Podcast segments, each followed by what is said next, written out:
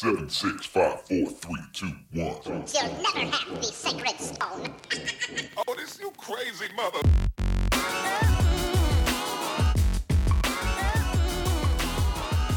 Welcome, friends, to episode 229 of Color of Magic, your Magic Gaming podcast, where we talk about all types of stuff that affects players at and away from their gaming tables and computers. I am your host, Power Dragon, and with me, hopefully not feeling like I do after being wore out this weekend, my main man, Brian Psionic. How's it going, man? No, I feel pretty good. Ready to. I'll, I'll be. Uh, I'll be as tired as you are here in about a week after WWE 2K launches, and Oh, yeah, that's around the corner. right March uh, March 5th. Uh, f- yeah, I think eighth is regular release, and fifth is if you do the pre-order. And of course, I'm doing the pre-order because I want to see all the new stuff. I gotta say, for all the podcast listeners, if y'all y'all are a little late. If you'd have got me two days ago, I sounded like old Big Luther. like you, let's get it on. Like we could have we could have done some stuff. Like is we're past that though. But yeah, no joke, dude. I think I talked to like two thousand people this weekend. It felt like it. It might only been like a little over a thousand, but my God, it felt like a ton. It was just constant all weekend. It was crazy. But that left me with a little bit of a scratchy voice. So I'm going to hopefully not be coughing a lot in your ear and everything else this episode while we get through it. But man, we have a lot to cover. There was a crazy deck that won a big tournament there, uh, kind of blew everybody's mind. We've got some issues with Card Kingdom that came up last week while I was gone, and uh, just stuff about the general convention setups for tournaments. So, yeah, we're going to cover a lot of things here.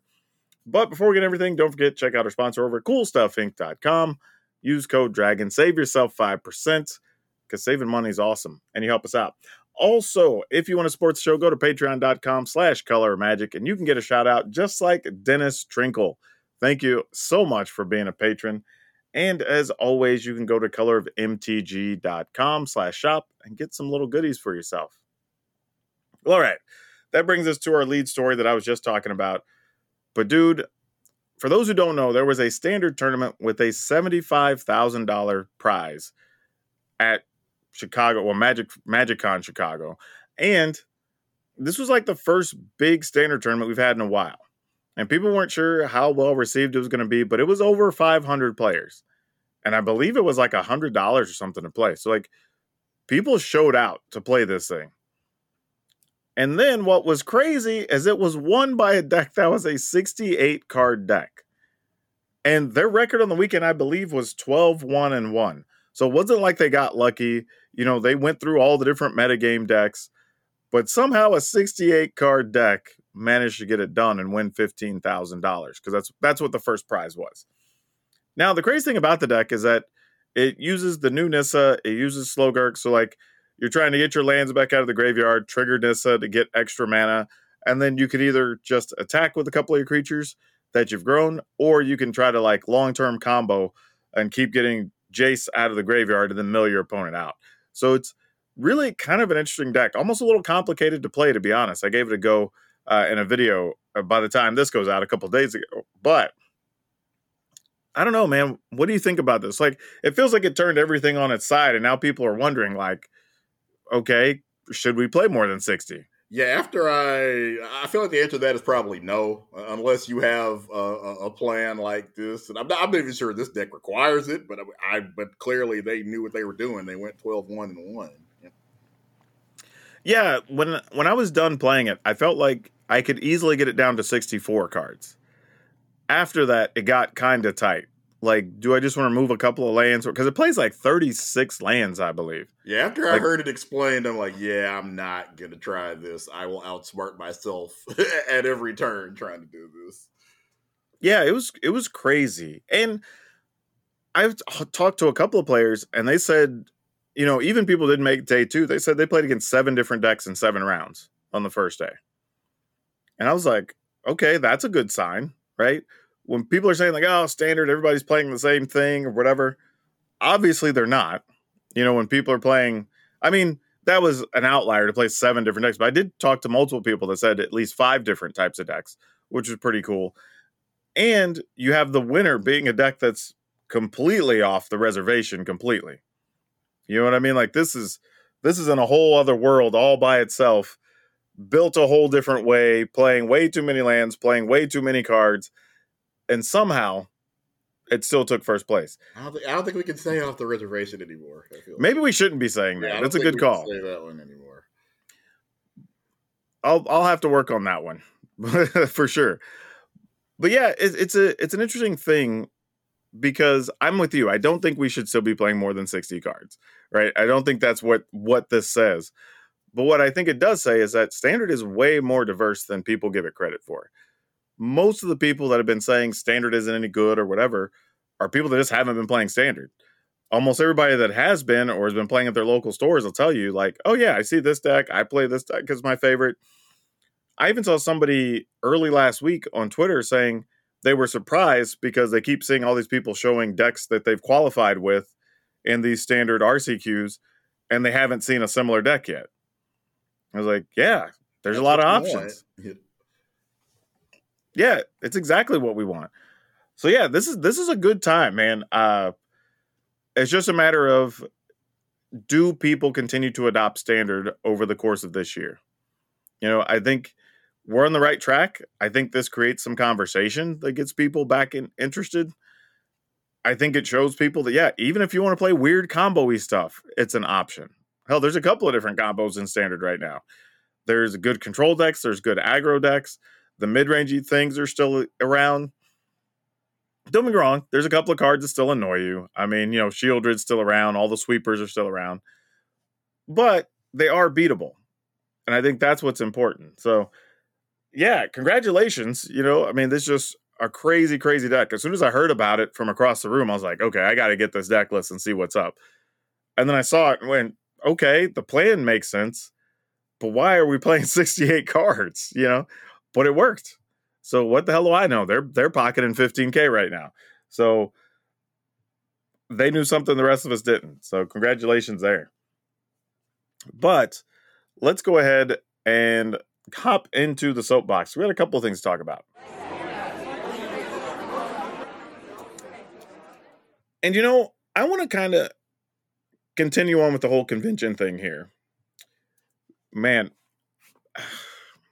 there were some situations where I think people still don't understand how to interact with creators or I don't know, on some level, even celebrities, you know, because that's really once you get to a certain level of creator, you kind of become a celebrity, right? Once you're over 500,000 subscribers, whatever, or followers, you kind of start hitting that celebrity status.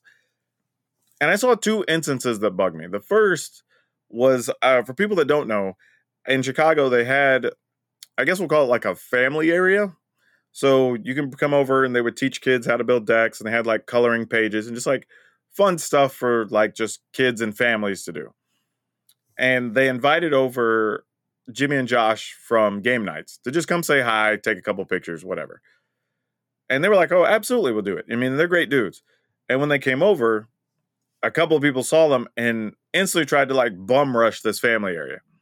Fortunately, several of the people there were just like, "Nope," and they basically built a force field around the area and said, "Like, that's not what they're here for, guys. They're doing a thing with the kids and the families, and that's it. You know, this isn't a meet and greet. This isn't a signing.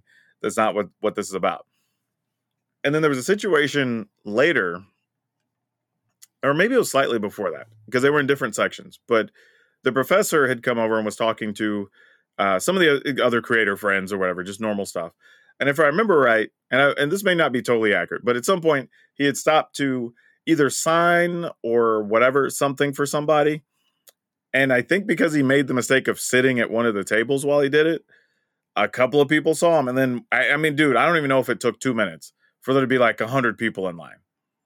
Like he just couldn't have time to himself, and it was crazy because even at the uh, during one of the lobby cons on Sunday night, I, I was telling him I was like, dude, you got to get a handler, you know, or one of us can be a handler or something, but you need somebody to be the bad guy to tell people like, hey, not now, you know, so you can actually deal with a one-on-one situation or just have some time to yourself at the convention.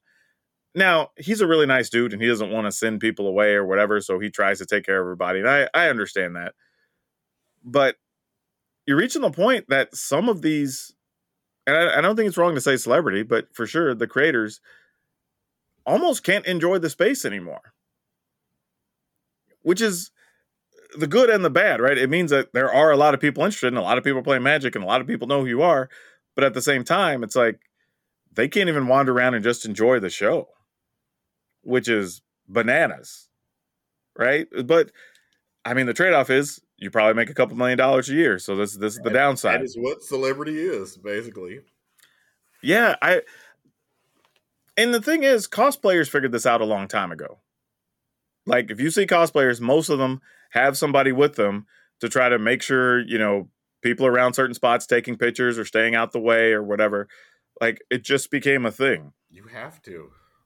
Yeah, and I think we may be at the point where we kind of have to start doing it with other We're absolutely, Personalities. Like you said, the professor absolutely has to be, you know, I guess, moved from from place to place in that fashion. It just yeah, and he's coming up that- on a million can't, know, subscribers. it sucks that you can't enjoy the convention, but that's just that that is a part of the price of it. And you know, Yeah, but I think again, if I think if he has a handler, he can. But he, I don't. Just his like you said, mentality. it's not his personality or his mentality. He, Yeah. that that's how I was raised, where somebody wants your autograph or your whatever. You know, like after every murder mystery show, we no matter how bad the show might have gone, no matter what else went on, we all line up and shake everybody's hand. And you know, now COVID happened, and you kind of oh god, now we don't. But yeah, we're back to, especially in Texas, we're back to lining up and shaking everybody's hand, taking photos, doing whatever they want. It's funny. One of our murder mystery shows randomly it was a New Year's show. Jennifer Love Hewitt came to the show. oh, nice. And of course, we all, you know, know how again that you want to be able to to enjoy the show and not act like uh, you know, like you've seen a celebrity before. And uh so basically uh the people are trying to not or, or really the troop are trying to not approach her because we, do, we don't understand at her level but we do understand people want to talk to you while you're trying to do something else and uh, so actually her her handler came out and said hey would you like to take photos well hell yeah we want to take photos of Jennifer Love Hewitt. we were just waiting for you to ask Yeah, and and that's a good example though, right? Like that's somebody that's at true celebrity status, right and even they have a handler to say like, "Hey, okay, now we're gonna make time to take pictures." And I felt Yeah. like she seems like she probably would have been I she seemed like she enjoys it because again nobody had approached her she could have left and not Oh, yeah. talked to anybody but she realized you know they probably want to talk to me so she said somebody said her handler and she didn't have to do that you know? You know what though? At least people were being respectful. Like, hey, she came just to see the show like everybody else. Let's not bombard her, you know. So that's cool.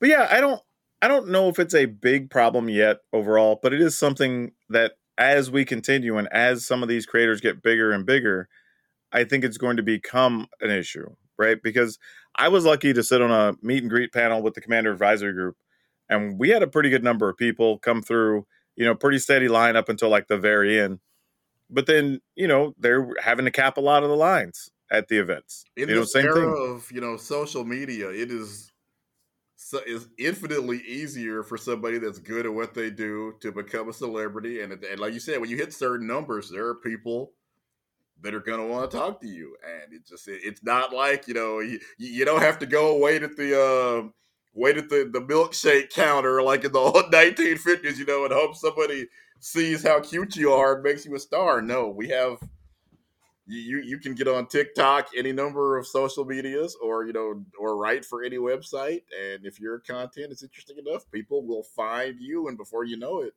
there's a lot of people who want to talk to you. dude. You know, I and this is one of the things I'm submitting as feedback too. Is I think we have to move from one hour signings to an hour and a half to two hour signings because a lot of the lines were capped. Whether it's for Mark Rosewater, for Kibler and Olivia, you know, for the professor when he was signing, like the lines were being capped fairly quick because you just knew we weren't going to get through more people than that at, within an hour. So we may need to even extend those times because more people are showing up to the shows. Like for, to put in perspective how crazy that show was, multiple artists had their lines capped in the first hour. That meant they were capping the line, and whoever was at that point was going to be waiting in line for like six to seven hours in some cases to get to see the artists. But they weren't to let anybody else in line because there's no need at that point, you know.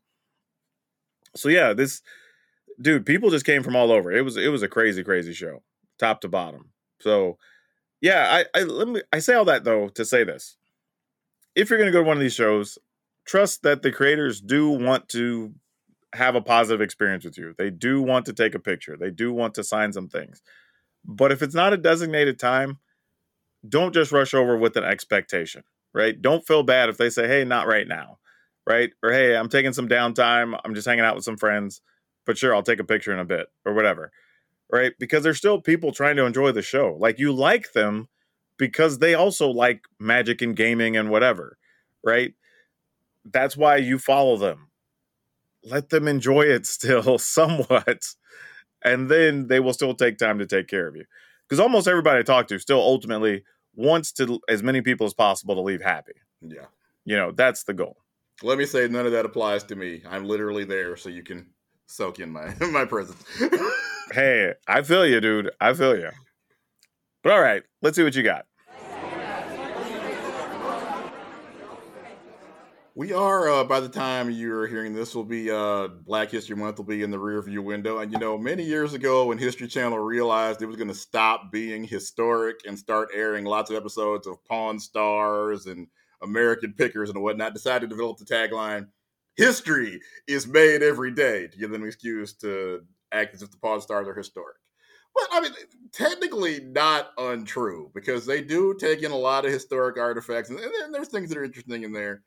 And I want to say the same thing about, you know, Black History Month, or all of these history months, you know. It's not just what happened 40 or 50 years ago. Think about how much black history has happened just in our little corner of the world in the past two or three years. Look at DeQuan cranking out and what seems like an infinite amount of content over the past uh, three, well, going on what four years? Four now? years, So, yeah. four years. Think about you know, uh, I mean, Lawrence Harmon and his essay, "The Wizards I Know," that just kind of Mm. opened so many people's eyes and created so much change in in the space. Just so many, so many. And I said, this has just been in the past. What, what, what is this? Is what episode? What, what, what episode did we just say this was? uh 229 Yeah, 220. Just really in the past three to four years, so many incredible things have happened that I don't think we. I, I think because we lived through it to some extent, we don't realize that history has been being made every day. But yeah, history has been made every day, seems like, for the past several years. Think, think about just 2020 and how everything was before 2020. The, the the cards that shall not be named still existed, and and Wizards told us they had to exist, you know, for, for reasons that weren't clear. That weren't clear then. Even afterwards, still we're not clear why it took. George Floyd dying and Lawrence calling them out for being racist and all the things that had to happen for those cards to get changed, but all of that happened, and still so many people doing so many incredible things. Doing, just a, a few months ago, where we talked about uh, tribal and how it didn't need to exist anymore, and good lord, uh, that Reddit showed up in my comments, and Yep. but you know I. I didn't know they were coming, but I knew, of course, the people that are like, "Hey, you know, tribal isn't bad because I knew those folks were coming. That we just that that's what people of color have had to deal with in the space since its inception. You know, to kind of add to what you're saying, one thing I do still find interesting is it's almost like we don't have more than one significant black creator in like each section of the space. Right? We kind of have like one black cosplayer. Right? You know what I mean? Like it's Orlando, the guy, the guy that does Teferi. Most recently did Professor Plum in Chicago, which was a fantastic outfit. I don't know if anybody saw that, but like it's kind of him, right? He's the one that you know, right? Like I'm doing standard content on Arena. Like I'm kind of the one that people know, right? We have like one or two that like just mostly do legacy, and that's what they're known for, right? Like I just kind of, and it's weird like that, right? I mean, I guess technically we kind of have Joe Johnson that's known for a commander, and then we have like the the one more mana guys.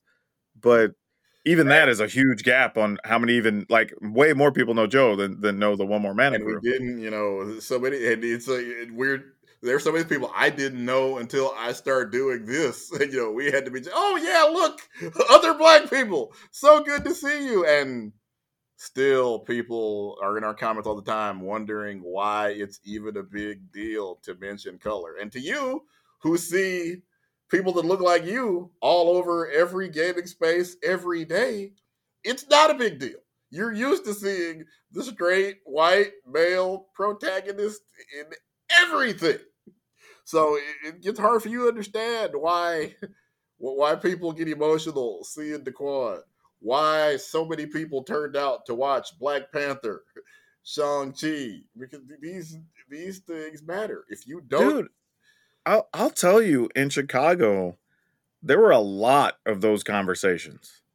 You know, where people came up as like, "Oh man, it was cool when I started playing Magic. I saw there's another black guy playing or whatever." Like, I must have had that conversation like 25, 30 times. Seriously, like, and it's one of those things that like I don't harp on it because like we still just got to do business. We got to go. You know, you don't have time to stop and think about it every day. But then those situations happen, and you're reminded that like, oh yeah, I guess there aren't a lot of us. You know, like you kind of get like because I know a few of them now, so you kind of those are the ones you see, but you go, yeah, there's really not a lot of us. So yeah, it's it's definitely a thing, but it is changing slowly, you know. But it's got to start somewhere. Exactly. That's why we. th- th- That's why we do the things we do. And again, if I may borrow from History Channel, Black history being made in Magic every day. Yeah, now it is. yeah. Well, all right. Let's talk about some other things because there's some pretty interesting things that came up this week, and uh, they're on very different ends of the spectrum. So, why don't you take the lead here? All right, uh, IGN, which if you uh, take in uh, any gaming content at all, you're probably very familiar with, but uh, their workers have formed a union this month. And there have been a couple of other gaming sites or outlets that have formed, they're in the process of doing that, but IGN, I think, is going to be the, the biggest one so far. And apparently, their employers have recognized their union, realized this is happening, 87%. Uh, well, this is uh, this this particular piece is a couple of weeks old, but as of as of about two weeks ago, 87% of the people that are eligible to join the group have signed union cards, and it's just a thing that there there are so many people that want to get into games journalism, and for decades, companies have taken. It's not just games journalism or any form of. There are so many people, especially now, that need a job, and it's the employer gets to take advantage of the fact that hey, people need to work, especially in journalism. People have been willing to do it for free or damn near free for so long that it's been an employer's market. There, if, if you go on any of the sites that list games journalism jobs, you will see some of them better than half of the jobs either don't pay anything or pay, you know, like penny per pay per thousand views or some nonsense like that to where you you would be better off, you know, flipping burgers really than than writing for those sites. But again, because it is so hard to get in, people end up taking those jobs. So I'm excited to see IGN's workers doing this. I'm excited to see that IGN, at least for the time being, is working with them and understanding that that needs to happen. Now, obviously, they're going to have, as unions and workers, they're going to have plenty of disagreements. They're going to have some back and forth. That's why unions exist. Arbitration is nobody is going to get everything that they want ever. but if we all get to the table and sit down and realize, hey, things need to change, hopefully everybody gets at least some of what they want.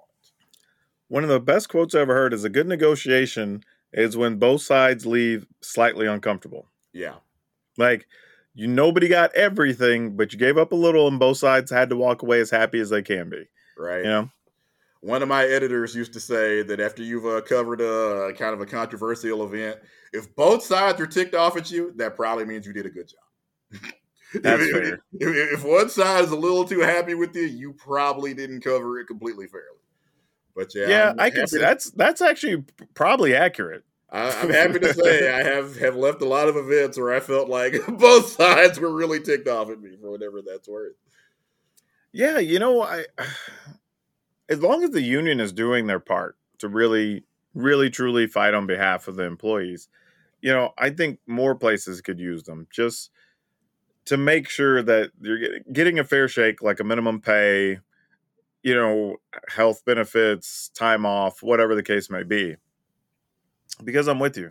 You know, even in the writing gigs I've had over the years, there's been everything from just flat fees for the whole article to so many cents per word Yeah, to I mean like every variation in between. it's right? a There's- wild west. There's no consistency.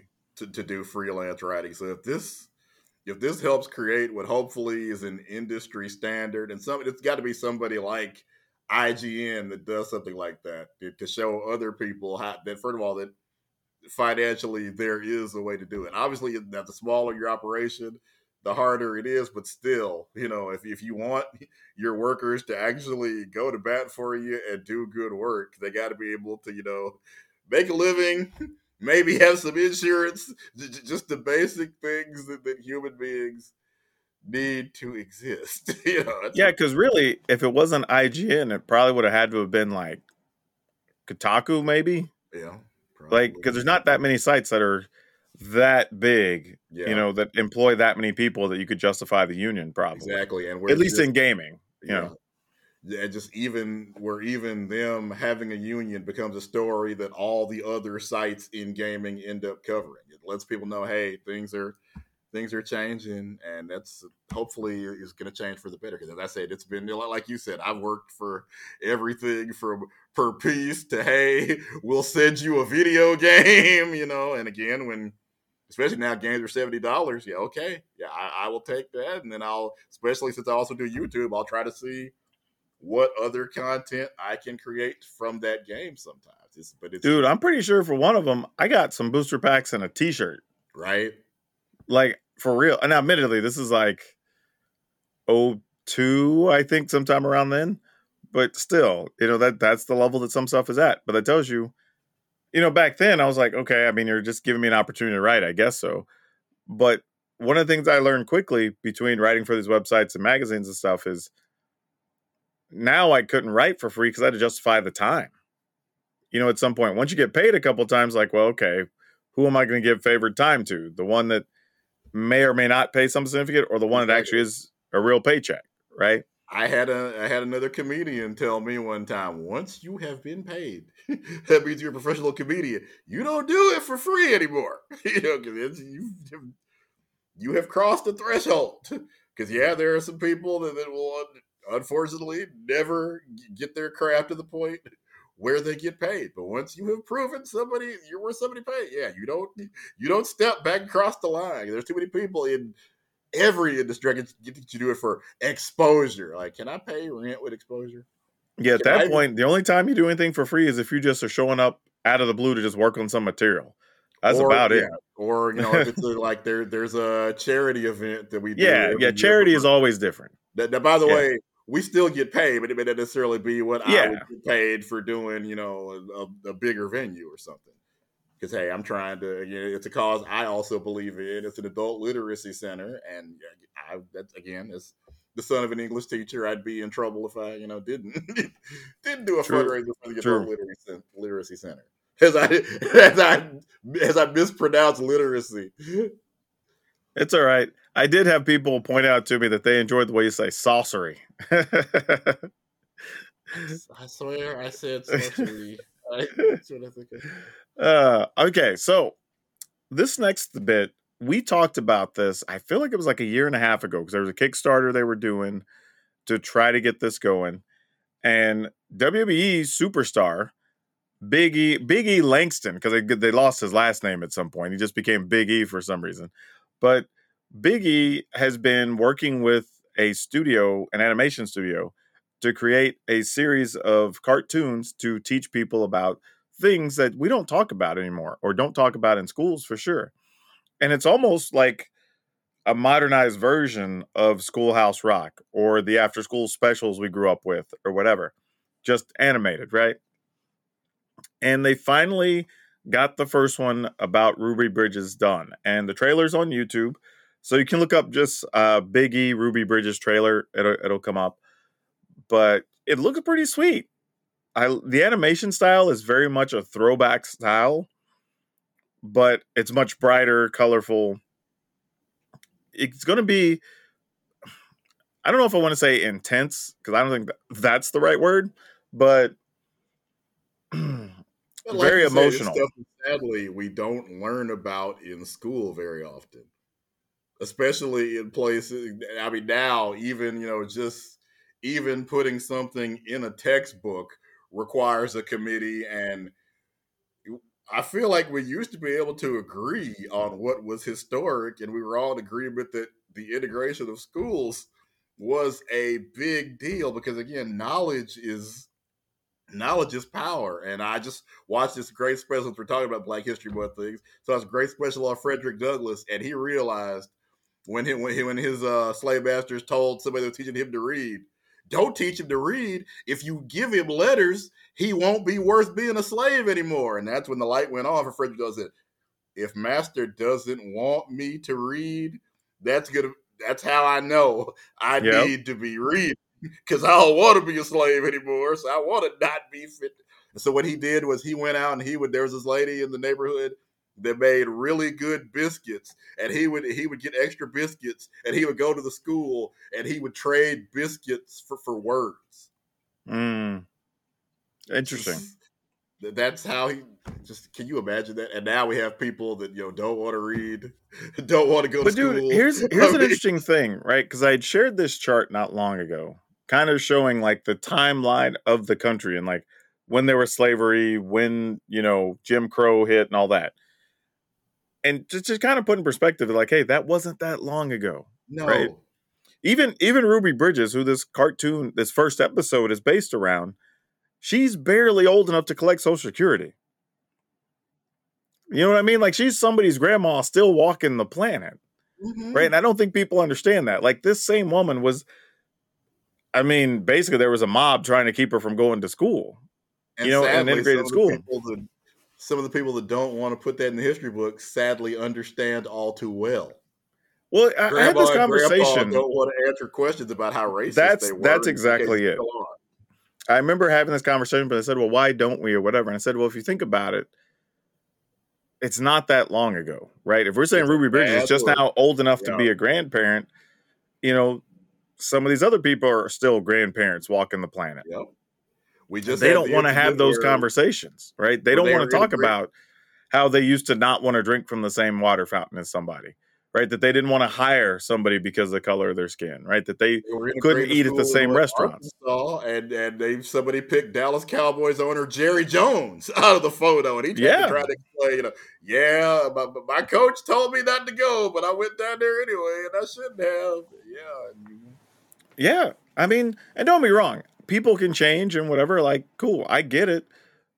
But I think it makes a lot of people uncomfortable to have those conversations. And if they can avoid it, they're going to push it away as long as they can to not have to have those talks. people Because- can change, but you know, if you want, like in Jerry Jones' case, my money, or in a politician's case, my vote, I'm going to need to ask you some questions so that I'm comfortable Oh, sure. feeling that you have changed. But you know, when imagine somebody's kid saying or grandkid saying, "Hey, you know, when they watch this cartoon," and I them like, "Well, how did you feel about that? Because you went to school at that time, or whatever, right?" That's going to be a tough conversation. It- It's just going to be. I mean, there's no way around it. Did you go to, to that rally, Grandpa? And if so, which side were you on? And these are uncomfortable questions. Yeah. So, I I just think it's cool because it was a big Kickstarter. You know, it, it took a while for them to get. every- I mean, admittedly, some of that was the studio coming out of the pandemic, and you know there was a lot of that to work through. And Big E's been injured, so he's been having to rehab from a neck injury and everything else. But they apparently found time to make it happen, so it's cool. Uh, I don't think it said when it goes officially live. That's the only thing I don't have. Uh, let's see. Now, I didn't have an official date, but at least they, it's complete, and they do have the full trailer for it. So it's a minute long trailer if you want to check it out. Actually, it's about forty seconds, really. But yeah, really cool that that's a thing because, like I said, one of those things we talked about, and you never know when those projects are going to actually get done or if they're ever going to be completed. So it's pretty cool to to see one of those come together. Let's talk about a couple of other things here, though. Um, there was an interesting Reddit post that came up, and it was for an employee of Card Kingdom that kind of just went off on working conditions, how their PTO works, you know, overtime or not, you know, moving to the new facility. They kind of covered a lot of different things. Now, I will say this before I even read the Card Kingdom thing, because Card Kingdom put a full rebuttal on their page and, you know, explained a lot, to be fair. They were they were probably more transparent than I anticipated them to be, to, to be honest with you. But we already know capitalism sucks. I mean, I think we all agree on that part. So you don't have to make up things to make us be mad at your company. Right? You could just tell us some basic stuff and we would just be like, yeah, that tracks. But my problem was when I read it, it, it was obvious the person didn't understand the PTO policy they have. And then part of what they said also was that like Card Kingdom only gave employees a couple of weeks to decide if they were going to move to the new facility with them or not. And I knew that wasn't correct because one, I knew they were moving, I swear, like five, six months ago. So employees had to have found out before I found out. Well, I mean, right? do they tell? Because I've, I mean, I've heard them being accused of not telling everybody things at the same. Because to some extent, there's like obviously the management is going to know what's to say before the person that just works the front door. I don't know. I found out from somebody on the floor, so I'm like, that's why I'm like, somebody knew, other employees knew, so like, whatever. But it also doesn't make sense anyway because a company's not going to just tell people like a couple weeks out because they would even if you can't get that many people to move on short notice or whatever, right? They would have just lost, let's say, even a third of their employees. Their production goes in the tank, and they just lose a crap ton of money when they move. So that that doesn't make a lot of sense. So I was pretty certain that that wasn't the case. And even on their website, when they in their rebuttal, they said they gave. I think they started said they started talking about it like eight months ago or whatever, and they had some type of package. So if people did want to move, to help them out with stuff or whatever. So, eh, and the PTO thing, uh, to be fair, Card Kingdom is pretty generous with PTO. They give people three weeks, like 15 days. And I think at the end of the first year, you get an additional four days.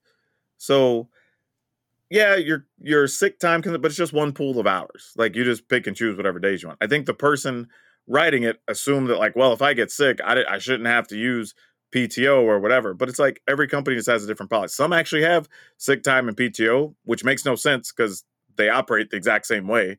And if you're out of one, you just pull from the other one anyway.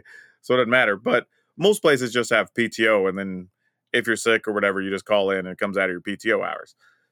But yeah, it, it, just felt weird, man. Cause like, you don't want to side with the company against a person. Like, there's no need. The company's doing all right. Like, you don't, you don't need to side with the company. But when you come in saying things like that, that don't make sense or obviously aren't well researched, then it makes people just side with the company. And it's just because now, now you just look like an angry employee that just didn't understand policies. But if you wanted to, you know, do just a little bit of further research, Card Kingdom's been under fire going back. Oh, sure. years, so it's not. But that's like, but that's what I'm saying. Like you could have said almost anything else, and we'd have just been like, yeah, like, you know what I mean? Like, you you had everybody on your side. It wouldn't have been a problem. Like, we know they've had that. That's one of the reasons they ended up with a union. You know what I mean? Like, yeah, we so know that's person.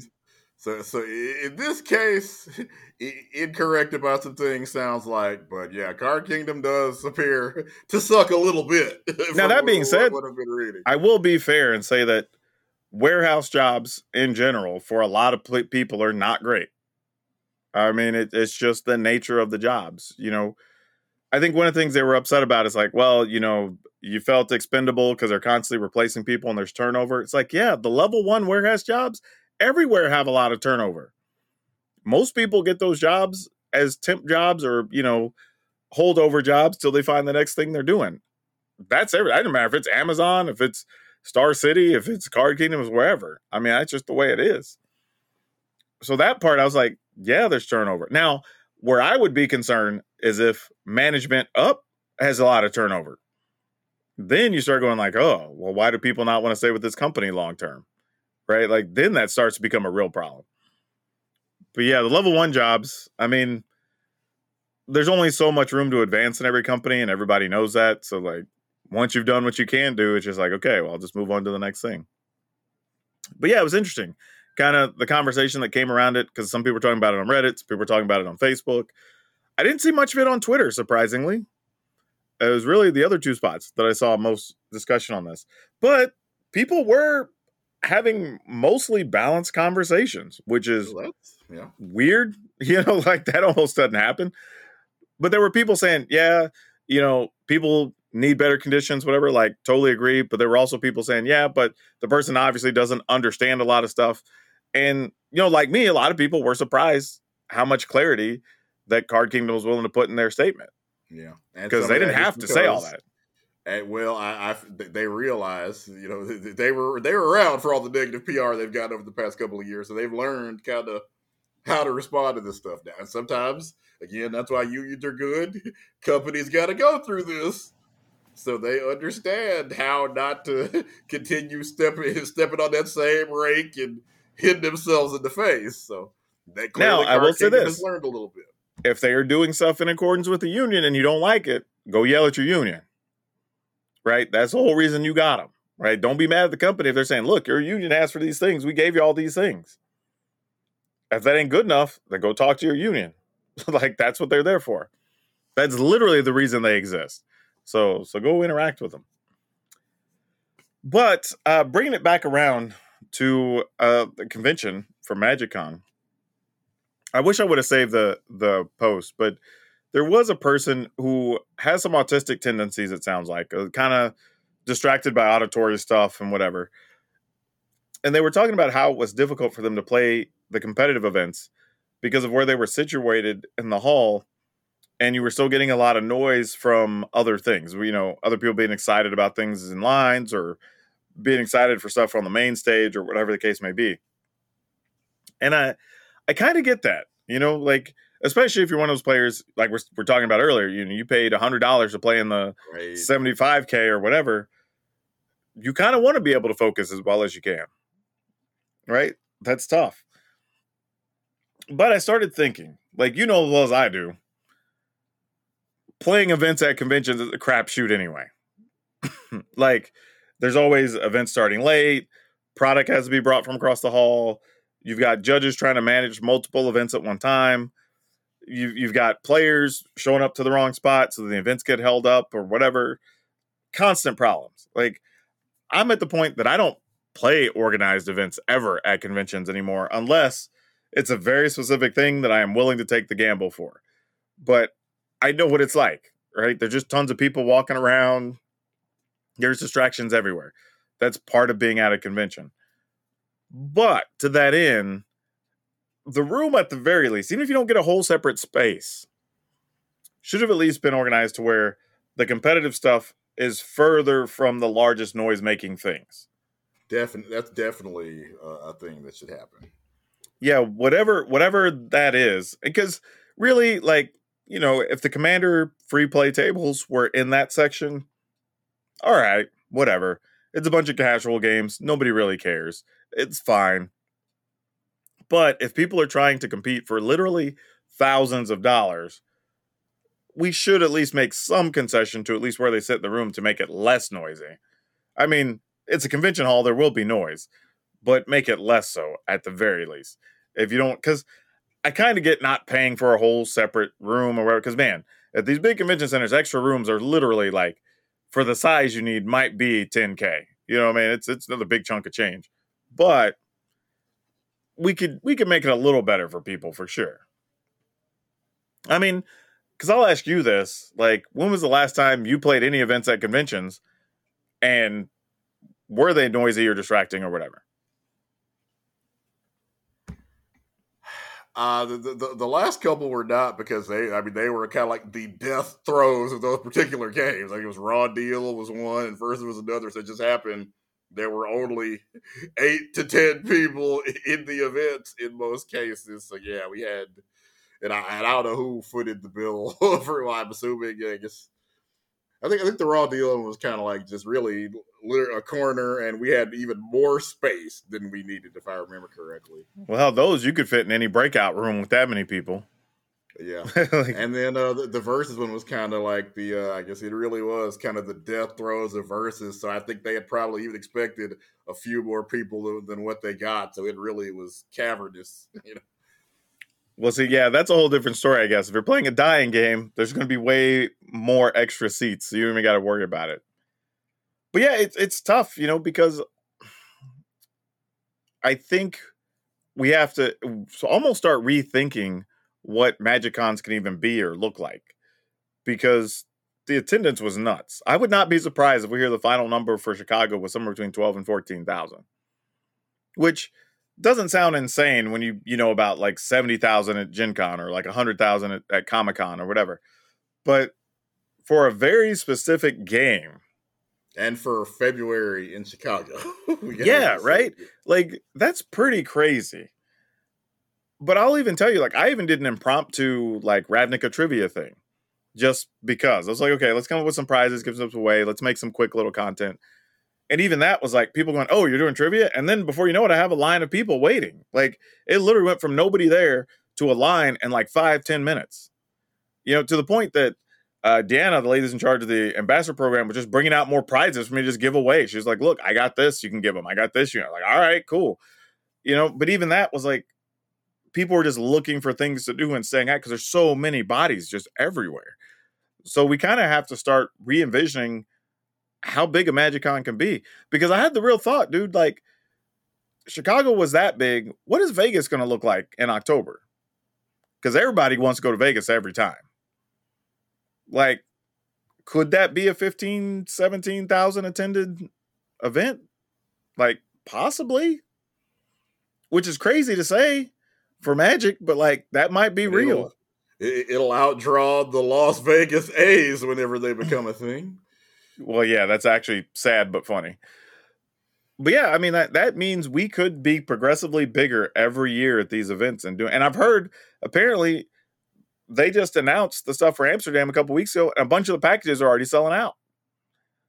Like, the, you know, part of the conversation too is we sit here and say, Wizards is doing all this and they're killing the game and whatever. I'm like, bruh, I don't I don't know what they're killing. Because like you can't be selling out all these events and at the end of the year, say you're making whatever, $1.5 billion or whatever, and the game just be dying. Like those things don't add up. I think it's uh, a lot of people that are saying like that it's dying. It's not even just that it's dying. It's that the game, the way that, like, for example, if you hate Universes Beyond, the game's on life support for you because two two sets out of six are going to be in universes beyond. Whatever sets would have gone, whatever magic related things would have gone in those holes, may be dead. There are certain planes we'll probably never return to again because we're going to be doing two universes beyond sets for the foreseeable future. And then what if we have, you know, like uh well i mean karlov manor we're never going there again in all likelihood you know, but you know I, I think what you said is very accurate i think for the old guard things are changing and we may not like the way those things are changing but every creator i spoke to said there was tons of people that were at that convention that had started playing within the last year or two and that's that, that's what universes beyond is supposed to be doing yeah, dude. Literally, I talked to two dudes. They and not only that. Okay, first off, they drove twelve hours. They'd only been playing for two months, like, which is already crazy. Like, you decided this Magic School. We're gonna go see what this Magic Con is. They don't know anybody or anything. They bought the maximum VIP package, stayed at a nice hotel nearby. Like they they were all in, right? They know so little. Like they were going to all the creators and literally just doing like, what is it that you do?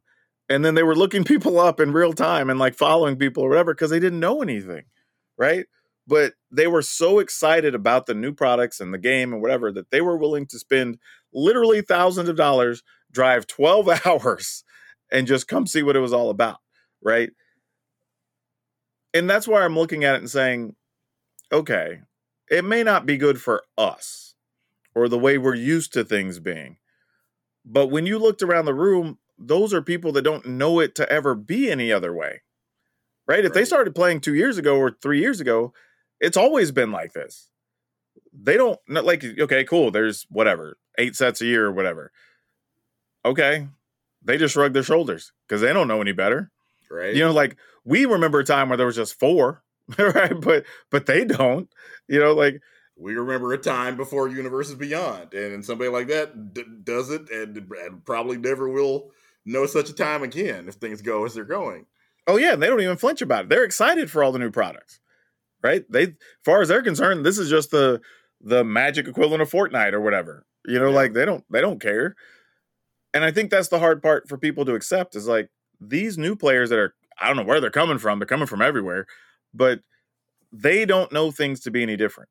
They're just hopping in, buying a thing, going and playing kitchen table with their friends, their cousins, their significant others, whatever, and just having a good time with it. And if that sells cards, then great. That's what we're just going to keep doing. But the only thing we can do is if you don't like it, don't buy it. You got to speak with your wallets. But we said before, if you're going to sit here and complain, but keep handing over $20 bills while you complain, then your complaint's going to fall on deaf ears. You know, you even now I see people online complaining on Twitter, but then they're like, "Oh, did you see that new Eldrazi deck?" Like, you know, like immediately, like when it goes live. So it's like you were mad up until the thing you like came out. All of a sudden, you ain't you ain't even mad no more, right? Like, so it's a big big bit of silliness for sure. But the conventions are definitely changing. The people attending are changing. Lots of families coming through. We saw saw that a bunch. So I just think like what they can be and how big they can be. I mean, you know, maybe we start reimagining things. We start adding extra stuff. Hell, we we did a little uh, create Clash of the Creators, which uh, was not Family Feud, but we did that. People loved it. So they're like, okay, well, we might start doing that at every convention, and then maybe add some other game show type games because there's a lot of downtime on the main stage. We can fill it with other stuff. Especially when you have that many bodies, like, okay, you need to just keep finding stuff for people to do so the bodies are moving and not just crowding spots or whatever. But everybody, dude, I didn't even get to go see any of the panels. And everybody I know who did one, they said the panels were half to max full, pretty much all of them. Like, that's something that wasn't even happening on the first couple of times we did them. Now they're saying, like, yeah, people are interested in everything because there's so many people going. So we're just in a in a different era of magic at this point. I don't think people like until you go and see it and you talk to all the new players and whatever, it's kind of hard to grasp how different this current era of magic is as far as who's buying it, the behaviors, the the buying tendencies, whatever. But it's definitely different than it was 10 years ago. And I don't think it's necessarily bad. It's just different. You know, and that's that's a hard conversation. It, wa- wa- it wa- wasn't the lifespan of somebody playing Magic always around three to four years. Uh, it's like five to seven years. But even then, that you know, you definitely would have went through a couple of cycles in the last decade. You know, so and that makes sense too. But anyway, let's wrap things up with the dinner table here. And this is something we meant to talk about last week, but we just ran out of time. But it's but it's an interesting conversation because there were was a player who brought up, and, and I'm not gonna go look it up and throw people's names out there because I don't think this is one of those things where that's necessary. But there was a player who had mentioned they talked to Star City because Star City will be running the RCQ soon, or the the RCs, the regional championships, and they were trying to defer their qualification from Texas, Dallas to the next one, and they told them no, they're not going to let them, whatever. And their concern was because they are part of the alphabet community. And their concern was, hey, I know how politics are down there, and I'm not sure I necessarily want to go to Texas. And that's fair. I mean, I get it. If you're part of that community, I mean, you know as I do. I mean, you still live there. I lived there for a long time. Like it's there's there's some messed up people when it comes to that that subject. Now, I will say, not quite as bad as Florida these days, but still bad. But it also depends on what part of the state you go to. There are parts that are going to be way better than anything you would experience in, in you know Florida per se. And then there are places going to be worse than oh yeah, yeah. And I think that was the biggest thing because it started a conversation where several people who were part of that community said, "No, it's fine. I've been to a lot of events already in Dallas. Hell, we had DreamHack in Dallas uh, each of the last couple years or whatever, and that that was fine, right? And we do the charity event, and I'll be down there in a couple weeks, you know, and that's fine. So if you're in the major hubs, you know, Dallas, Austin, Houston, to mo- for the most part, San Antonio, you're probably gonna be okay. The problem is when you start talking about, hey, let's go to this barbecue joint that's in this small town out out east or whatever. You're like, or nah, even before then, because nah. you're not just going because you're not just going to teleport from whatever state you live in to Dallas. You got to go through the airport. sure, you, sure. You have to get transported to wherever the and, and these events are very rarely in you know quote unquote Dallas. They're often in Arlington, Fort Worth, some suburb of Dallas. Especially if you're from out of town, you don't know because like let's say go ahead from Dallas to Fort Worth, you can easily pass through White Settlement, and that ain't a place. I'm just by it being called White Settlement. I try not to get caught there very often. Yep. But there That- have been times when I've Dude, even when I go back, I just Uber from or or get the rental car from the airport to wherever the event is. And I'm just usually at the event center for 10 hours of the day. You know, in Yeah. Uber, you know, Yeah. Uber has made us completely comfortable with getting in a car with a complete stranger. Oh, Not sure. that, a, not that a taxi driver wasn't a stranger, but at least they had a license you could look at where somebody somewhere you feel like has done at least a little bit of vetting to make sure they're not a serial killer. Uber, you have no idea who Dude, that person. it's funny you say it. Like there have been a couple places where I Right? particularly took a taxi. like for real. like that's that's legit. Just I'm like, at least this is gonna be safer. I don't care if it does cost five dollars more or whatever. Yeah. You know, it's fine. But yeah, again, we're we're dudes. imagine. oh yeah, yeah, yeah. Uh, imagine a woman being in that same situation. You have to be way more careful. Not to say that I can't get shot, knocked out, or what have you, because while I while I may be a, a heavy dude, don't let it don't be convinced that I can fight. That's not a thing. you know? You know, but it but it does raise those interesting bits of conversation of the things people think about. You know, again, Yeah. the event in Dallas is probably going to be safe, you know, but still, I get why that person had that concern, right? Because if you don't know and you've seen all the political stuff going on and whatever, like there's reason to be concerned. Like, you know, like we're saying, if you ain't never been to Florida, if you ain't never been to Indiana, if you whatever, like I get it now again. If you go to Indiana, you're going to be in Indianapolis, you're going to be there for Gen Con, probably fine. Like hell, even the bikers now are comfortable with all the nerds that come into town, like they're, you know, whatever. But I Again, ain't going anywhere you go, outside of Indianapolis. whatever state you go to, the majority of people are not gonna bother you. But all it takes is all it takes is one psychopath. Oh, sure. end up injured, dead, kidnapped. Because okay, yeah, we're talking about Dallas. I, every year in Dallas, no less than I'm gonna say probably six or seven transgender people get killed simply for being transgender. And again, Sure. Dallas is considered to be one of the more at least parts of Dallas would be one of the more progressive locate. Dallas County, for example, is extremely blue politically, but still, that happens every year. Oh yeah, oh yeah. and if but it- but it did you're get one me of those thinking, seven or, Like one of those how seven or eight many, people? like how many states would we not run events in based on politics? And that, that's the thing that, that that's the calculus that that Wizards is not ever going to do. Oh, of course not. Just- Of course not. A lot of companies won't. You know, Yeah, but I thought about that. Like, there's a lot of states that if we kind of held to that, we just wouldn't put stuff there ever. fifty percent of the country, you know, Yeah. goes red in in your average election. which is kind of crazy to think about. But like, there's a bunch where you'd be like, yeah, I don't know if we need to put an event like I don't know Nebraska or whatever. You know what I mean? Like, like, And the eh? only the only time companies take a stance is when somebody has just got a legal policy because it's obvious. Like for like for example, I think where Augusta National was just not letting black people into the course of PGA Tour. Like, hey, come on, it's I forget what year Well, dude, it was, but pe- people forget back when Mike Pence was still governor of Indiana, they had that situation where they tried to put all these like anti-gay things in place, yeah. and then like the NCAA was like, "Cool, that no more Big Ten championship anything in the state of Indiana," Right. and like Gen Con and its crew and like all them, they were thinking, "Okay, cool, then we'll just move our convention somewhere else," and then you know it was like six or seven big events, and they kind of went.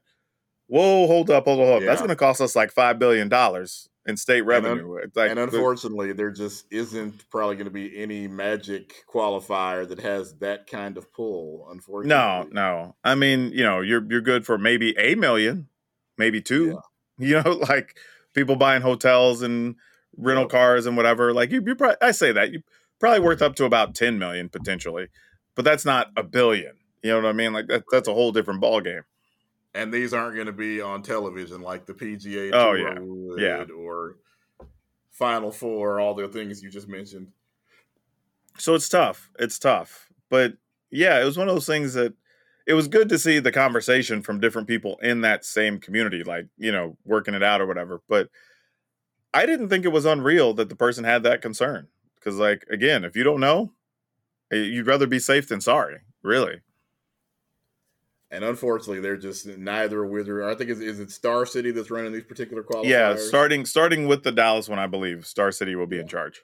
They're just not going to go through like you said and pick this state, that state, this state, that state, and then say these states aren't going to be cool because they're just um, it, it, it's political calculus. It's just political and financial calculus. It is basically never going to happen.